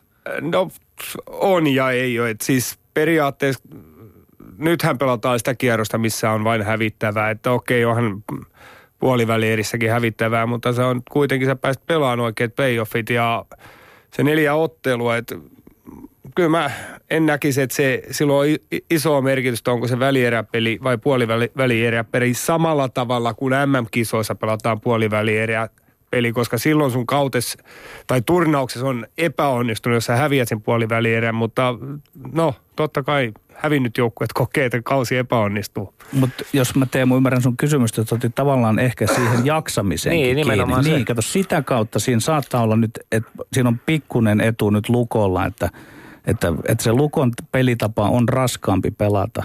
Ja jos se vasta olisi nyt, jos oltaisiin vasta välieräsarjassa tapparaa vastaan ja sitten taas – et, et tässä mielessä saattaa nyt, jos oikein halutaan hiuksia halkoa, niin pieni etu olla nyt lukolla, että se ei ole sitä pensatankkia vielä päässyt tyhjentämään siinä puolivälieräsarjassa ennen tapparan Niin, ja todennäköisesti kun kaksi vuotta putki on seitsemän peliä tarvittu, niin kyllä siinä me, melkein hiusten halkomiseksi se menee, että se ratkaisu sieltä löydetään, mutta siis tappara lukkokin perjantaina totta kai pyörähtää vauhtia, kuten muutkin ottelut. Nyt sitten se neljäs puolivälierä pari. Sekin on tuttu aiemmilta keväältä, toissa keväältä muun muassa. Jyp Saipa siis runkosarjan nelonen ja vitonen ja nyt puhelimessa suoraan Lappeenrannasta lu- olettaisin Saipan Ville Koho. Tervetuloa lähetykseen mukaan. Yes, kiitoksia paljon ja morjesta kaikille. Yes, eli täällä studiossa jatketaan Petteri Siivonen, Marko Tuulola, Ere Pehkonen ja allekirjoittanut Teemu Tammilehto. Kuten jo tässä näin puolentoista tunnin ajan aikana tavaksi muodostuneeksi, niin kuunnellaan myös Ville Kohon mietteitä tuolta liigakalleriasta ennen kauden alkua. Ja mitä Saipa-kapteeni sanoi joukkueen määrästä? Niin, tämä on aika mielenkiintoinen, että nyt koko ajan nousee joukkueen määrät. Että tota, niin ehkä aika näyttää sitten, mikä se oikein on, mutta, mutta, mutta tota, niin kyllä tuo 14 on ainakin toiminut ihan hyvin, hyvin että katsotaan nyt, miten, miten käy, kun lisää joukkueita tulee. KK tuli siis lisää paikallisvastuuttaja Saipalle. Ville Koho, miten se joukkueen määrän suhteen kävi tällä kaudella? No meillähän se oli tietysti positiivinen juttu, kun KK nousi tuohon noin mukaan. Saatiin, saatiin tota, niin kunnon, Kaakon derbyt täällä näin kuusi kertaa kohdattiin ja tota, niin tunnelma oli joka kerran huikea ja hallit täys. Että meidän kannalta niissä oli ainakin positiivinen juttu. Niin, ensi vuonna tulee sitten taas yksi lisää ja Jukuritkin on aika lähellä Mikkeli teitä siinä. Mitä ajatuksia siitä, että ensi kaudella pelataan, olettaen, että Blues edelleen mukana kuviossa pysyy, niin 16 joukkueella jo. No joo, tietysti meidän kannalta niin, niin, niin hyvä saada tuohon lähelle, lähelle yksi uusi joukkue. Ei, ei tule matkat niin pitkäksi, mutta tota, niin, niin, niin kuin KK tänä vuonna osoitti, niin pelasi tosi hyvä kauden oli lähellä jopa playoffseja. Tota, mielenkiinnolla otetaan sitäkin, kun Jukurit tulee, miten Jukurit pystyy sitten, sitten tota, niin, niin, muut joukkueet haastamaan, mutta, mutta, mutta että uskon, että pystyy ja, ja on varmasti se 16 seuran sarjakin niin on ihan toimiva konsepti. Juuri näin. Saipa neljättä vuotta putkeen nyt kymppisakissa ja pudotuspeleissä. Aiemmin Saipa tunnettiin ehkä pienenä ja sympaattisena ja puhuttiin usein myös ehkä kusipääkiekostakin. Nyt alkaa olla kuitenkin vyöllä jo, vyöllä jo ehkä erilaisiakin statuksia. Minkälainen kulttuuri sinne Lappeenrantaan on rakentunut? No tietysti aikoinaan lähdettiin aika pohjalta liikkeelle ja, ja vuosi vuodelta otettu steppejä eteenpäin ja, ja, ja tota, niin, niin kuin viittasit, niin nyt ollaan useampana vuotena oltu, oltu playoffseissa ja, ja, ja päästiin muutama vuosi takaperi mitalipelejäkin pelaamaan, mitä täällä ei ole ihan, ihan hetkeä nähty. Et, tota, mut, mutta tietenkin niin tavoite ottaa taas se yksi steppi ylöspäin, että, että, että tietysti tätä kevättä peilaten, että päästä sinne mitalipeleihin ja sitten ihan, ihan tulevaisuuttakin varten, että, että, että oltaisiin siellä niin, niin sanotusti niin vakiokasvu. Siivonen, terve. Miten Ville Koho pitkällinen saipalaisena, Mister Saipana ja kapteenina, miten sä luonnehdit sitä, että mikä on se teidän juttunne kaudesta toiseen? Sputnikien juttu. No kyllähän tietysti kaikki tietää, operoidaan kuitenkin suht pienellä budjetilla täällä, täällä kulmilla ja, ja kyllähän se on vaan, vaan se raaka työteko päivästä toiseen, että sen, se on niinku ihan elinehto tälle hommalle. Ja sitten tietysti yksi iso homma, mikä on niin se, että ollaan onnistuttu aika hyvin, hyvin tota, niin, niin skauttaa noita pelaajia meille ja varsinkin ulkomaalaishankinnat niin on osunut kyllä ihan nappiin viime vuosina. Ja, ja samoin myös suomalaiset pelaajat, ketä esimerkiksi Mestiksestäkin tullut, niin saanut täällä uutta nostetta uralle ja sitten ponnistanut taas täältä isompiin ympyröihin. Tuohon, tuohon on pakko ottaa kiinni just tuohon tavallaan toimistopuoleen ja miten hyvin se on onnistunut. Me tässä aiemmin lähetyksessä vähän jo keskusteltiin siitä, että tavallaan kun on tämmöisiä, kun tulee totta kai muutoksia elämässä, nyt sielläkin Pekka Tirkkonen lähtee, eli kun Kallioniemi lähtee, puhuttiin vähän tämmöisistä ikään kuin joutsen lauluista, että miten sillä on usein vähän semmoinen negatiivinen kaiku, niin miten siellä Lappeenrannassa tavallaan, onko teillä semmoinen fiilis, että niin kuin, että vielä kerran pojat ja nyt pelataan niin kuin tavallaan just tälle, mitä ollaan rakennettu näin kauan. Miten sä näet tämän tilanteen? No joo, on siis varmaan sitäkin, että, että tietysti kaikki loppuu aina aikana ja nyt tulee yksi, yksi aikakaus päätökseen, mutta että kyllä siinä varmaan sitäkin on, ja, mutta sitten taas jos ajatellaan, ajatellaan jo pikkasen katsotaan tulevaisuutta, niin meillä on kuitenkin sitten taas siinä sitä jatkumoa, että siellä on saipalaisia edelleenkin töissä ja Santasen Ari nousee päävalmentajaksi vahva saipatausta, sama uusi toimitusjohtaja vahva saipatausta, niin, niin, niin ehkä se sellainen jatkumokin on se, on se juttu, mikä tota, niin, niin meitä pitää sitten pinnalla. Niin ja varmaan siinä sitten teillä, teillä johtavilla pelaajilla on iso rooli. No hei, mutta Ville Koho, vastikään juhlittiin 50-vuotisjuhlaa Saipan ainoan mitalin suhteen. Kuten mainitsit, tuossa mitalipeleissä on tullut käytyäkin, käytyä tässä tällä vuosikymmenelläkin, mutta mitkä on niitä asioita, missä vielä pitää nyt kiristää, että sitten mitalipeleihin päästään ja että se mitali saadaan? No tietysti se ne kokemukset, mitä nyt ollaan saatu tässä muutamana vuonna, niin tietysti ne pitää, ne pitää hyödyntää. Ja kyllähän toi on, on niin rahakaa taistelua vaan toi pudotuspelimaailma, että siellä, siellä mennään henkisten ja fyysisten voimavarojen niin ihan, ihan siellä tota, niin, niin, tapissa, että kyllä, kyllä se on vaan raakaa taistelua ja, ja, ja kyllä se uskoisin, että jos tätä kevättä katsoo, niin, niin meillä on kuitenkin nyt enemmän kokemusta näistä peleistä mitä aiemmin. Ja tietysti meillä on kokeneita kavereitakin, ketkä on aiemminkin pelannut pudotuspelejä ihan finaaleitakin ja voittanutkin mestaruuksiakin, että meiltä niitäkin pelaajia löytyy. Kysytäänpä näin päin nyt tällä kertaa, että kehu pikkusen saipaa ja kehu, kehu pikkusen jyppiä, että ei, ei tarvitse kummankaan, etenkään tietysti omia heikkouksia alkaa esitellä, mutta mi, mi, no minkälaiset joukkueet ottaa yhteen vahvuuksina? Uh, kaksi työtelijästä porukkaa, että varmaan, varmaan niin Jyppi ja Saipani on yksi työtelijämpiä porukoita tässä sarjassa. Ja, ja, ja molemmat pelaa, pelaa hyvää suoraviivasta lätkää, tykkää paineista paljon vastustajaa. Ja, et se on niinku ihan selvä, että tässä sarjassa ne ei niin sanottuja viivelähtöjä nähdä. Siellä, siellä kyllä niinku painetaan peräsuoli pitkällä ees taas kaukaloa. Ja, ja, ja luulen, että se on niinku molempien joukkueiden vahvuus kyllä. Aivan. Juuri näin. Ville Koho, kiitoksia tässä vaiheessa sinullekin haastelusta ja perjantaina päästään sitten sitä peräsuoli pitkällä menoa seura- seuraamaan Jypiä Saipan sarjassa. Ei muuta kuin tsemppiä tulevaan. Kiitos paljon.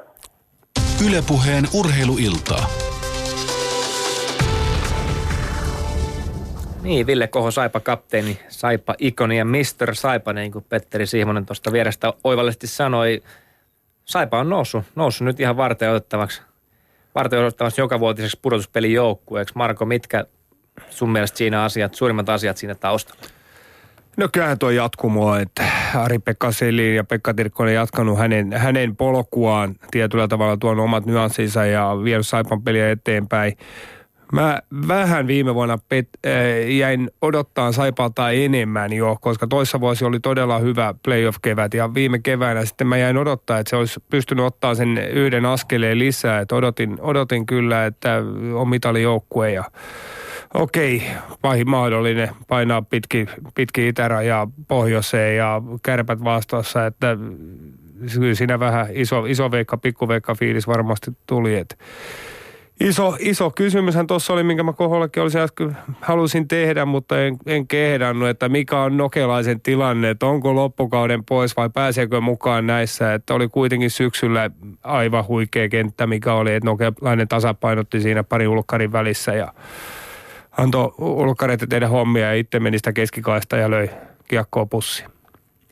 Upeita olisi, jos Nokelainen tulisi ta- takaisin tuohon, mutta mä otan vielä sitten kiinni siitä, Marko sanoi ihan oikein, että on Selini ja Tirkkonen jatkanut sitä työtä, mutta sitten vielä semmoinen seikka, no muistan, kun mä kirjoitin urheilulehdessä muutamankin artikkelin siitä, että tavallaan Lappeenranta oli pitkään semmoinen kaupunki, että jos joukkue alkoi pikkusen hävitä, niin se liikkuvan yleisön osuus oli siellä noin tuhat, eikä tavallaan ymmärretty, mikä valtava imakollinen arvo sillä on, että ylipäätään Lappeenrannassa pelataan liikalätkää. Ja nyt näyttää sille, että tavallaan siellä kaupungissakin se on ymmärretty ja se yleisön tuki on semmoinen, että se ei ihan, ihan äkkiä niitkahda siitä tappiosta tai kahdesta. Tämä on todella tärkeää tämän koko luokan kaupungeille, mitä Lappeenranta edustaa liikassa.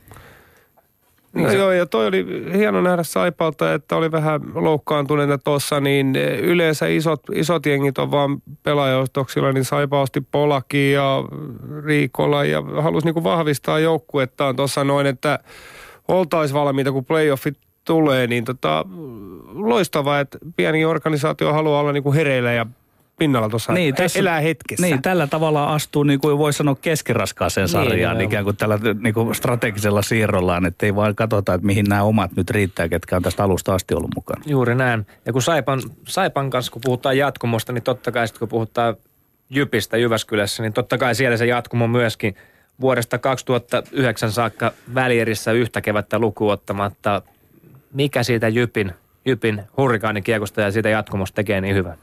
Mä näkisin äh, sillä lailla koko sen Jyväskyläläisen lätkän, että, että paitsi että se Jyp, Jyppi on pärjännyt hyvin, niin sieltä tulee huikeita pelaajia. Jos nyt otetaan, tietysti Vatanen on ehkä oma lukunsa, mutta, mutta se kokonaisuus. Jyppi ei välttämättä vielä pärjää C ja B ja A-junioreissa. Toki joskus niissäkin satunnaisesti tulee yksi tai poikkeuksellinen vuosi, mutta sitten siinä on se, se tota Mestiksen diskos, joka nyt tietysti on vähän vaakalaalla, että täytyy Jyväskyläisten poistaa toivoa, että se diskos ei putoaisi nyt sitten mestiksestä Eli pois. Akatemia. Niin, Jyp Akatemia, niin. Käytin vanhaa, vanhaa ilmaisua diskos, mutta tota, joka tapauksessa niin se, se koko polku, että siinä on koko ajan pelaajille sopivia paikkoja, missä pelata, niin se, se oma myllykin on tuottanut sopivasti pelaajia, että Jyppi ei joutunut niin vain olemaan hankintalinjalla koko ajan.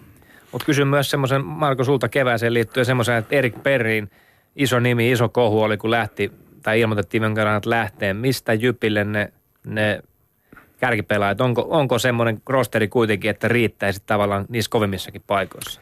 No onhan toi kokenut ja noi kundit on nähnyt se, että mitä se vaatii. Et siis eh, se on sääli, että Jyväskylässä on pikkusen ehkä lä- lähdetty pois sieltä Duffan, Duffan aloittamasta, että siellä oli Ahot ja nyt on Virtanen tehnyt hyvää duunia, ei siinä. Mutta pikkusen se, mikä silloin Duffa sai tehtyä se Jyväskyläläisen työmoraalin ja sisäisen vaatimustason, mikä oli Suomessa niin kuin poikkeuksellinen kova, mikä tuli joukkueen sisältä ja Risto Duffa varmasti hoiti oman ruutunsa siinä vaatimisessa, ettei se siitä kiinni.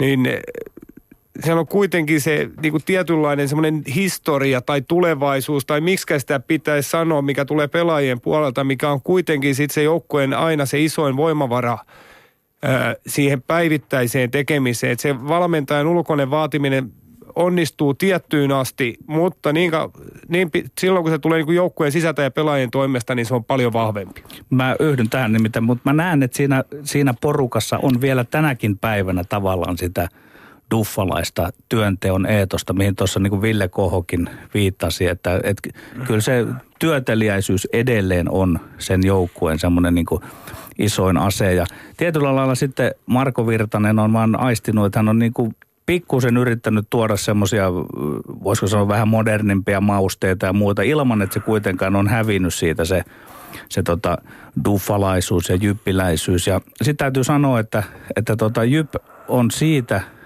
ää, merkillinen joukkue, että se on niin kuin kissa, jolla on monta henkeä. Että mun mielestä tämänkin kauden aikana näytti useissa peleissä, että nyt – jyppi kaatuu, mutta eipäs vaan kaatunut, vaan sieltä vaan löytyy vielä niitä elementtejä, sitä taistelua ja uskoa siihen omaan tekemiseen. Tästä tulee kyllä, mä sanon, että tämä on nyt ennalta arvioituna huikein sarja, tämä Saipa vastaan Jyppi, että, että siitä ei yhtään tiedä, mitä siitä tulee käymään. Juuri näin, ja huikeat sarjat muutkin siis lähtevät perjantaina käytiin. Nyt siis tiedetään jo, että, että Tappara Lukko, Kärpät TPS ja äsken, äsken Luupilla ollut Jyp Saipa ja sitten – runkosarjan voittaja IFK saa sitten sen vastustajan sieltä kalpa ja pelikansin ottelusta, joka huomenna siis Yle puheessa tällä kanavalla tuttu tapaa kuuluu. Tänään vähän päivällä luvattiin, kun tätä ohjelmaa puffattiin, että täällä tivataan ja sitten myös vähän povataan. Niin tivaamiset on hoidettu tuossa puhelinvieraiden kanssa, mutta povataan nyt vähän sitten. Se on kevät, se on parasta aikaa, linnut laulaa, aurinko paistaa. Petteri Sihvonen, mikä on sinun veikkauksesi SM Liigan mestariksi tällä kaudella? Sanotaan näin, että tähän asti tämän ohjelman taso oli huikea ja nyt se romahtaa. Mm. Mutta tuota, äh, olisan se mieletön näköalo, että Etelä-Suomi vastaan Pohjois-Suomi. Ja se, sieltä, siellä olisi sitten niin kirsikkana kakun päällä se kärppien ja finaalia. Eikä se kaukana ole siitä, että tässä ei tarvitse olla kummonen ennustajajoukko. Se, se on mun arvioni, että nämä kaksi pelaa finaalissa sarjassa. Kumpi se voittaa sitten, niin siihen mä en nyt halua ottaa kantaa. Niin, mä aikaisemmin sanoin jo, että toi mun ennustaminen on sen verran heikko, että mä en pelaa pitkää vetoakaan, mutta tota, kyllähän jos rahoja pitäisi lyödä, niin kyllähän mä tota Petteri tuossa P saisi edelleen. Syksyllä puhuttiin jo TPSstä, että voi olla villikortti, miten Tepsin peli menee eteenpäin. Nyt kuitenkin isot pelaajat on onnistunut siellä. Lassilan Teemu tuonut tietyn turvan maali, maalivahtipuolelle. En mä nyt vieläkään sitä pois heitä. Yksi asia on mun mielestä erittäin todennäköistä, että tänä vuonna finaali pari vaihtuu. Ja se, se olisi ihan mielenkiintoista myöskin, myöskin meidän työtä tekevien osalta, jos välillä mentäisiin vähän muutakin väliä kuin sitä Tampereen ja, Tampereen ja Oulun väliä. Tässä vaiheessa erittäin paljon kiitoksia molemmille studiovieraille Petteri Siivoselle ja Marko Tuulolle. Siellä on Markokin pääsi tuuski tuolta pikkusen HPK jälkeen takaisin vauhtia ja sitten pudotuspeleissä totta kai kohti kovempaa vauhtia ja Petteri myös aina, aina erittäin tervetullut vieras. Perjantaina siis alkaa SM Liikan puoliväli erät, mutta ennen sitä totta kai vielä pudotuspelien avauskierroksen ottelu. Kalpa Pelikans huomenna siis ratkaisee, ratkaisee kuka, kuka IFK vastustajaksi menee silloin 18.03 Sami Lainen Juha Lind Yle puhua kierroksella ja totta kai puoliverät sitten perjantaina samaan aikaan 18.03. Kiitetään myös Jere Pehkosta tuossa toisella puolella äh, monitoria ja minun nimeni oli Teemu Tammelehto ja kiitos seurasta. Ylepuheen urheiluiltaa.